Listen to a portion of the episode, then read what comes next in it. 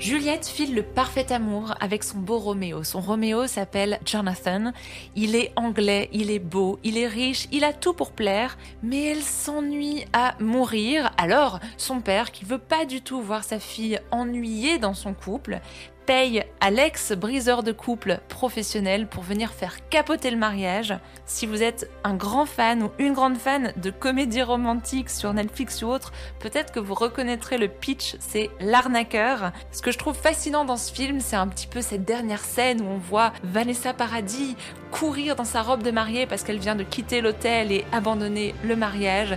Et puis il y a une alternance de plans avec Romain Duris qui court mais dans la même direction à la fin. Ils se retrouvent, ils s'embrassent, ils tellement heureux.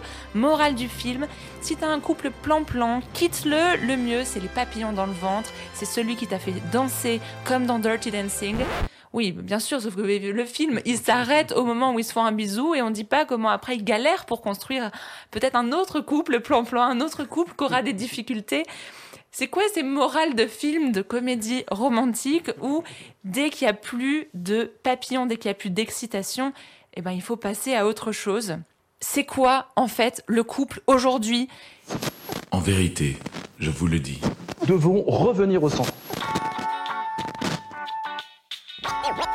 Real life for your eyes. It is like a finger pointing away to the moon. Bonjour, bienvenue dans Sagesse et Morito, le podcast où le monde et nos convictions s'interrogent, s'enrichissent, se critiquent à la lumière de la sagesse biblique. De Bruxelles à Montréal, en passant par la France et sa capitale, Christelle, Jean-Christophe, et Léa vous invitent dans leur conversation à la recherche de l'essence au-delà des apparences.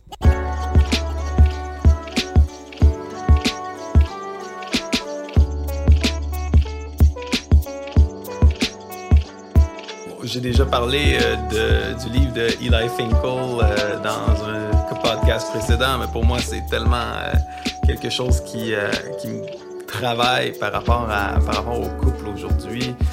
je rappelle brièvement à nos auditeurs cette idée-là que le couple, à travers l'histoire, a vécu différentes transformations. Le, couple de base, auparavant, c'était comme une entente de survie qui servait à, créer, procréer, produire, euh, produire de la nourriture. Je pense à mes grands-parents au Québec qui, labouraient la terre ensemble, puis euh, se partageaient des tâches. Euh, ensuite, on est rentré dans l'idée un peu plus romantique du couple, le dating. On pense à ces, ces images-là des années 50 où, bon, tu veux, tu veux les papillons, tu veux l'amour, puis ensuite, c'est comme un genre d'accompagnement. On vit une vie ensemble, on fait des voyages ensemble, on vit des expériences ensemble. Puis euh, récemment, dans les années 70 à peu près, puis de plus en plus maintenant, euh, l'image du couple idéal, c'est vraiment celle où chacun euh, aide l'autre à se développer. Donc, le couple, c'est vraiment comme un lieu de développement personnel. Puis ce que Finkel va dire, c'est que c'est c'est comme une montagne qui fait un parallèle avec la pyramide des besoins de Maslow, dans le fond. C'est ironique, mais c'est vraiment ça. À la base des besoins de Maslow, c'est la sécurité, puis euh, euh, les besoins physiques. Ensuite, il y a les besoins émotionnels, puis le, sommet de la pyramide, c'est euh, l'actualisation de soi, le développement de soi. Puis, bon, la thèse de Finkel, pour le résumer brièvement, c'est que c'est comme le mont Everest plus tu montes en altitude, plus c'est périlleux. Puis euh, les couples qui réussissent à atteindre le sommet, euh, waouh, bravo pour eux, mais euh, il y en a beaucoup qui meurent en chemin. surtout quand les conditions de la vie changent soudainement. Puis je pense que pour plusieurs de nos auditeurs qui vivent des transformations, soit d'avoir un enfant qui rentre dans le couple, là, tu d'un coup, une famille, des déménagements, je pense à Christelle dans ses cartons, ça vient vraiment compliquer nos attentes par rapport au couple.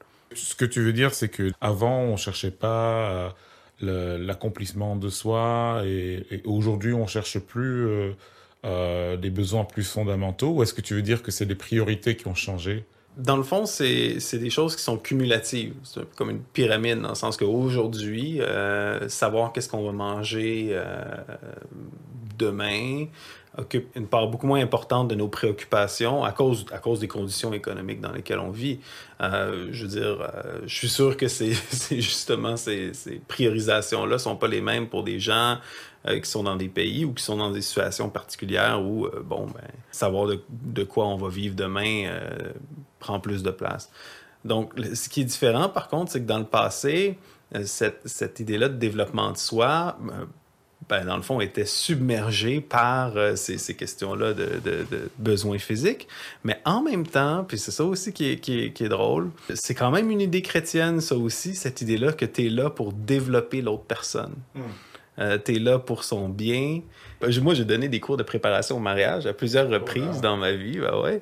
Puis ah, c'est super le fun. C'est une des jobs les plus qui est le plus fun, c'est d'accompagner des couples qui sont pas encore mariés, à leur donner des outils tellement simples. La plupart des couples, c'est ça aussi. Hein? C'est, c'est on, on, apprend tellement de choses à l'école, mais on n'apprend pas à être en couple. Puis ah, si ouais. tu l'as pas appris dans ta famille, des fois il y a des choses qui sont juste évidentes, puis mais que si on te l'a pas dit, ça. Ce qui est ironique, parce que si euh, le couple, c'est exactement comme monter l'Everest, euh, j'imagine qu'on prend des cours d'alpinisme oui. avant de se taper le mont Everest. Alors du coup, comment est-ce qu'on est lâché dans la nature sans ouais, vraiment avoir les clés pour savoir comment trouver la personne et puis en plus comment la rendre meilleure et comment être comblé dedans?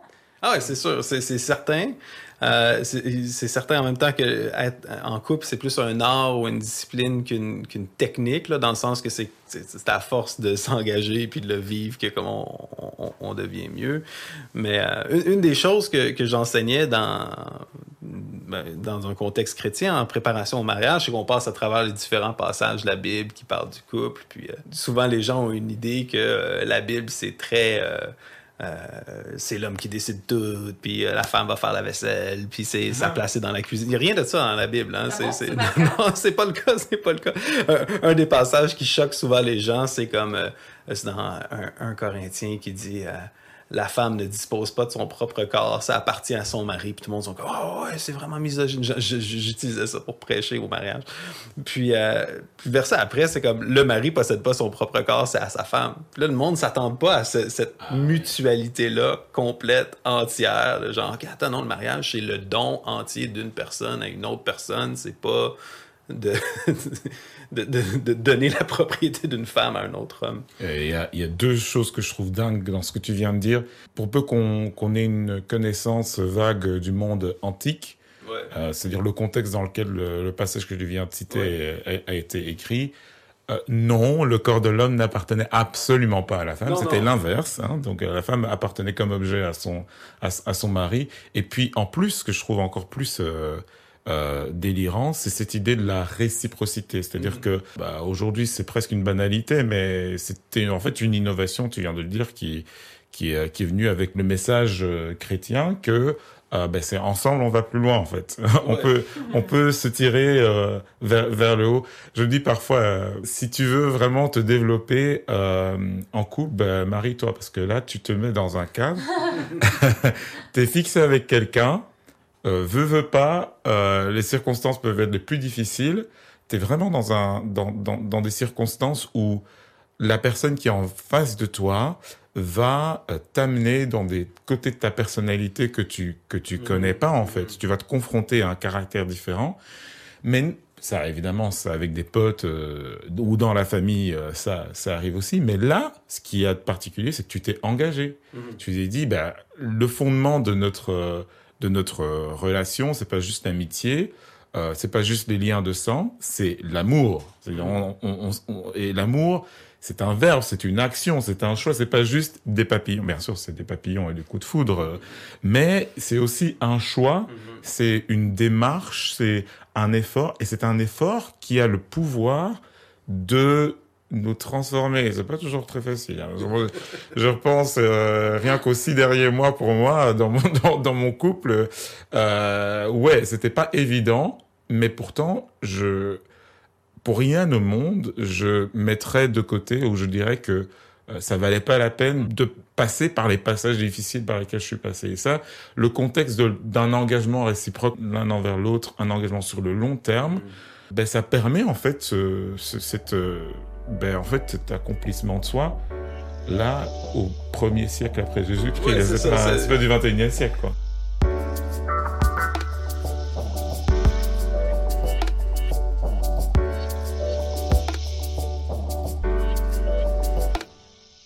Il y a deux problèmes là-dedans. D'un côté, c'est extrêmement périlleux, puis euh, on peut pas faire ça tout le temps.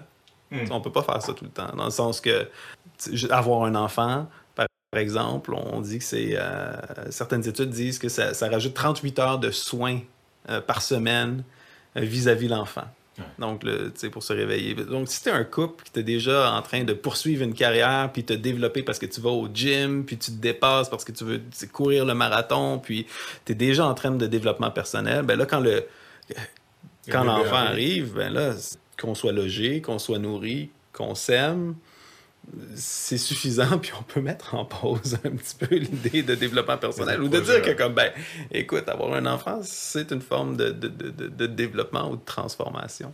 Un autre passage que j'utilisais dans euh, le cours de préparation au mariage disait, en quelque sorte, parlait de euh, cette capacité-là d'aimer la personne telle qu'elle est, mais aussi telle qu'elle peut devenir.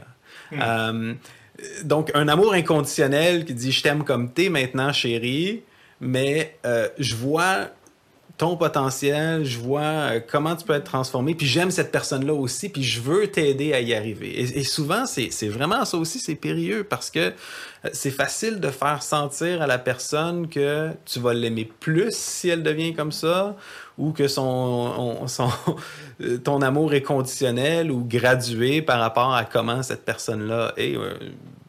Moi, un exemple, c'est que ma femme a, commencé à s'entraîner il y a un an. C'est drôle parce que quand elle était ado, euh, les cours d'éducation physique, elle courait même pas quand c'était le temps du jogging. Comme moi, je cours pas. Ça m'intéresse pas. C'est comme, donne-moi donne la note de passage minimale. Je vais faire aucun effort. C'est que quelqu'un qui a jamais eu d'intérêt pour les sports ou quoi que ce soit. Puis il y a quelques, années, elle a commencé, puis elle aime vraiment ça. Puis elle va dans un genre de gym où ce que, elle m'a invité une couple de fois où que moi je, je- je- suis sorti de là à quatre pattes.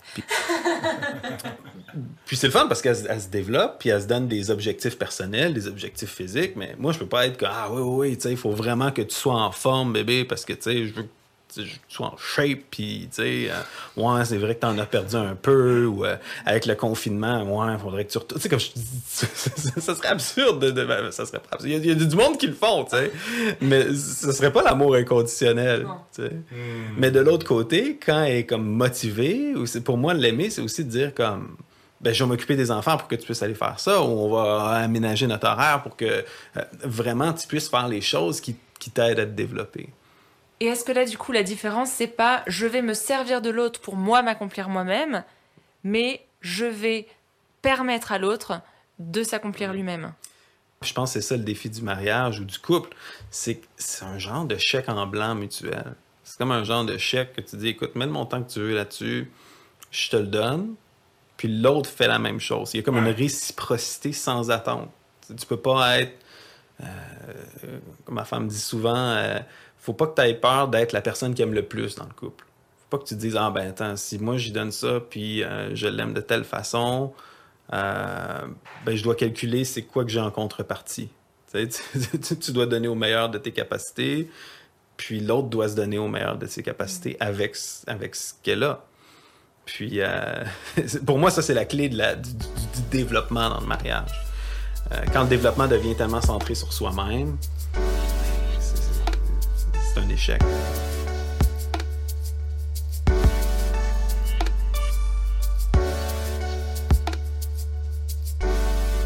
les couples d'aujourd'hui sont différents d'autrefois. Dès qu'il y a un souci, maintenant, on essaie plus vraiment de résoudre les problèmes. On dit à la facilité, euh, pire, je Passe, passe au prochain, euh, ouais. je passe sur l'appli, euh, je vais sur Tinder et voilà, on s'est mis sur quelqu'un quoi. De nos jours, on arrive moins à faire confiance. Euh, si ça marche pas, ben, tu, tu switches Passe et tu au passes suivant. au suivant rapidement. euh. Tu perds pas de temps en fait. Tu vas. Les plus jeunes générations, j'ai l'impression qu'il y a trop de bails de tromperie, de plusieurs couples, de, de meufs en couple avec 4 gars, de gars en couple avec euh, 18 meufs, de, ces trucs comme ça. Genre.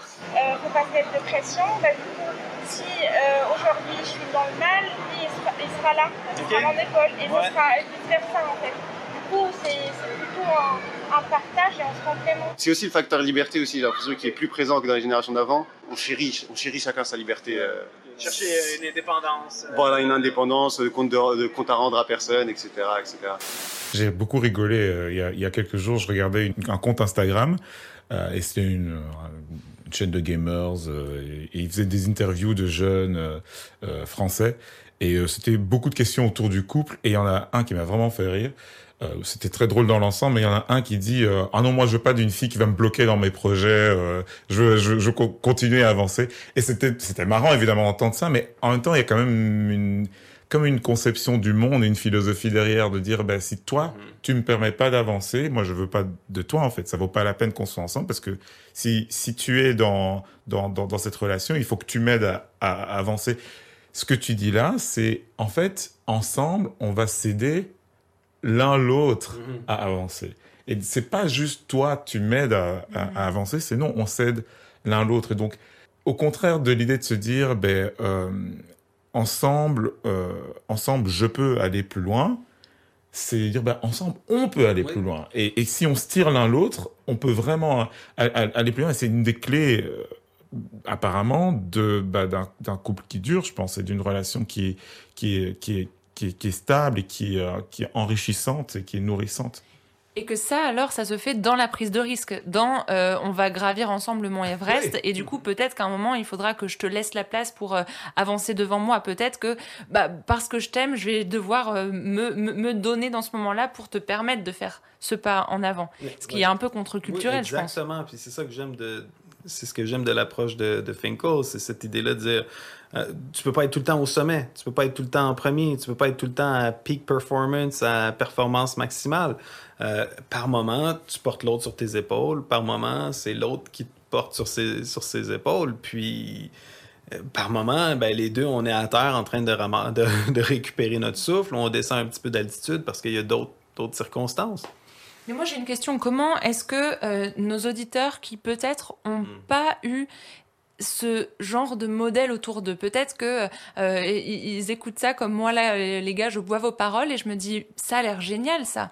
Mais moi autour de moi, j'ai pas eu particulièrement euh, la famille ou le couple modèle qui m'a montré comment on fait concrètement. Si si, si t'as grandi avec euh, pas mal de, de divorces et d'échecs sentimentaux et que en fait tu galères à comprendre c'est quoi le, le don de soi, co- comment je fais pour aider l'autre parce que déjà toi t'es en mille morceaux. Où est-ce que tu vas chercher le modèle ça Merci de partager euh, tes, difficultés parce que tes difficultés, c'est ta, difficulté à comprendre là dont, tu viens de parler.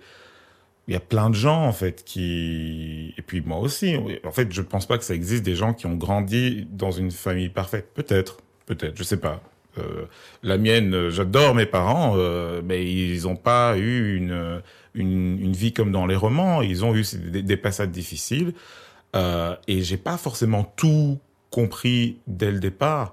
Mais ce que font, euh, ce que fait toute communauté, euh, toute société, toute civilisation, plutôt que de s'attendre à ce que chaque individu voit le modèle idéal et le reproduise, ben on raconte en fait, on explique, euh, on, met en récit ce que c'est que le meilleur exemple. Alors ça peut être illustré, ça peut être vraiment l'histoire d'un couple.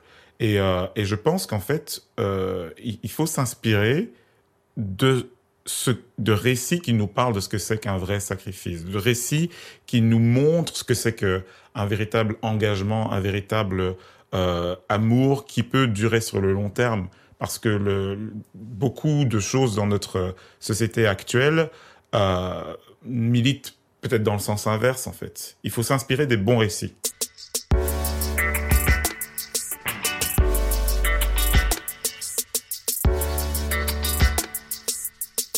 Et toi, c'est quoi ton bon récit? Tu t'es inspiré de qui? Ben moi, je suis d'accord avec, avec Christelle. Je veux dire, ça, prend un héroïsme du couple aussi. Et puis, comme toute société, ils vont mettre des, des, des statuts dans les, les places publiques de, de gens qu'il faut émuler. Euh, je pense que ça prend des modèles comme ça pour le couple. C'est sûr, moi, je donnais des cours de préparation au mariage dans un contexte chrétien. Puis, euh, c'est sûr, le modèle, c'était, c'était Jésus, euh, qui lui-même a dit, il n'y a pas de plus grand amour que de donner sa vie pour ses amis. Et pourtant, Jésus était célibataire. Jésus était célibataire. C'est ah ouais, c'est vrai. hein. C'est, c'est quand même un peu bizarre que, que ton modèle de couple soit, soit, soit célibataire. Mais, euh, mais c'est dans toutes les relations, cette idée-là de dire aimer, c'est se donner. Puis souvent, je pense qu'on le comprend même comme au niveau de la sexualité. C'est comme aimer, c'est se donner. Mais c'est vrai au niveau de l'engagement, aimer, c'est se donner. Dans des amitiés, aimer, c'est se donner. Euh, c'est- de se donner euh, entièrement. Des fois, le mot sacrifice est comme un peu fort parce que ça implique une souffrance extraordinaire, mais se donner, c'est aussi donner euh, de son temps, donner ses capacités, de se donner, de, de, de se donner ses, ses son qualités, attention. son attention. Moi, quand, quand je vais pêcher avec mon fils, je me donne. tu sais. Donc, pour moi, mon modèle, c'est Jésus parce que c'est un modèle de celui qui s'est donné, mais jusqu'au bout. C'est comme la croix, c'est, comme l'ultime sacrifice. C'est comme le don complet, total. Euh, mais ça se vit au quotidien. Des fois, c'est comme on pense à ces affaires-là comme quelque chose de comme. Ben, ça se passe dans une église. euh, la foi, c'est comme c'est- un espace de la société. Puis après ça, moi, j'ai mon quotidien, comment je suis avec ma femme, avec mes enfants. Puis ce qu'on enseignait, ce que j'enseignais dans la préparation au mariage, que non, c'est vraiment lié, c'est vraiment lié, mais ça prend un modèle qui est, euh, qui est vivant puis qui est visible. C'est sûr. Ça, c'est aussi une question euh, qu'on veut laisser pour nos auditeurs, c'est qui votre modèle. C'est quoi votre modèle Est-ce que aussi vous pouvez euh, réagir euh, à cette question euh, du couple? C'est, je pense, mais pas évident. C'est pas pour rien qu'il y a autant de films romantiques ou de livres sociologiques ou de discussions de podcasts autour de, de c'est quoi le couple et de comment ça fonctionne. Laissez-nous des commentaires. Dites-nous comment ensemble, je et, et nous pouvons aller plus loin. Mais en tout cas, il semble que euh, Christelle et, et JC, vous avez, euh, vous avez trouvé un modèle. Aimer, c'est aussi le, le don de soi. C'est aussi au niveau de l'expérience de ses parents, je pense aussi. C'est en général, on reproduit ce que les parents ont fait des fois. Il y a des couples, ils font tout ensemble. Moi, après, je suis quelqu'un d'assez indépendant et que j'aime bien aussi avoir ma. mon. ça, part de vie à part. Bon, ça, c'est une preuve en fait que l'amour existe encore, parce que sinon, euh, on ne pouvait pas tenir en fait 5 ou 6 ans avant, avant le mariage.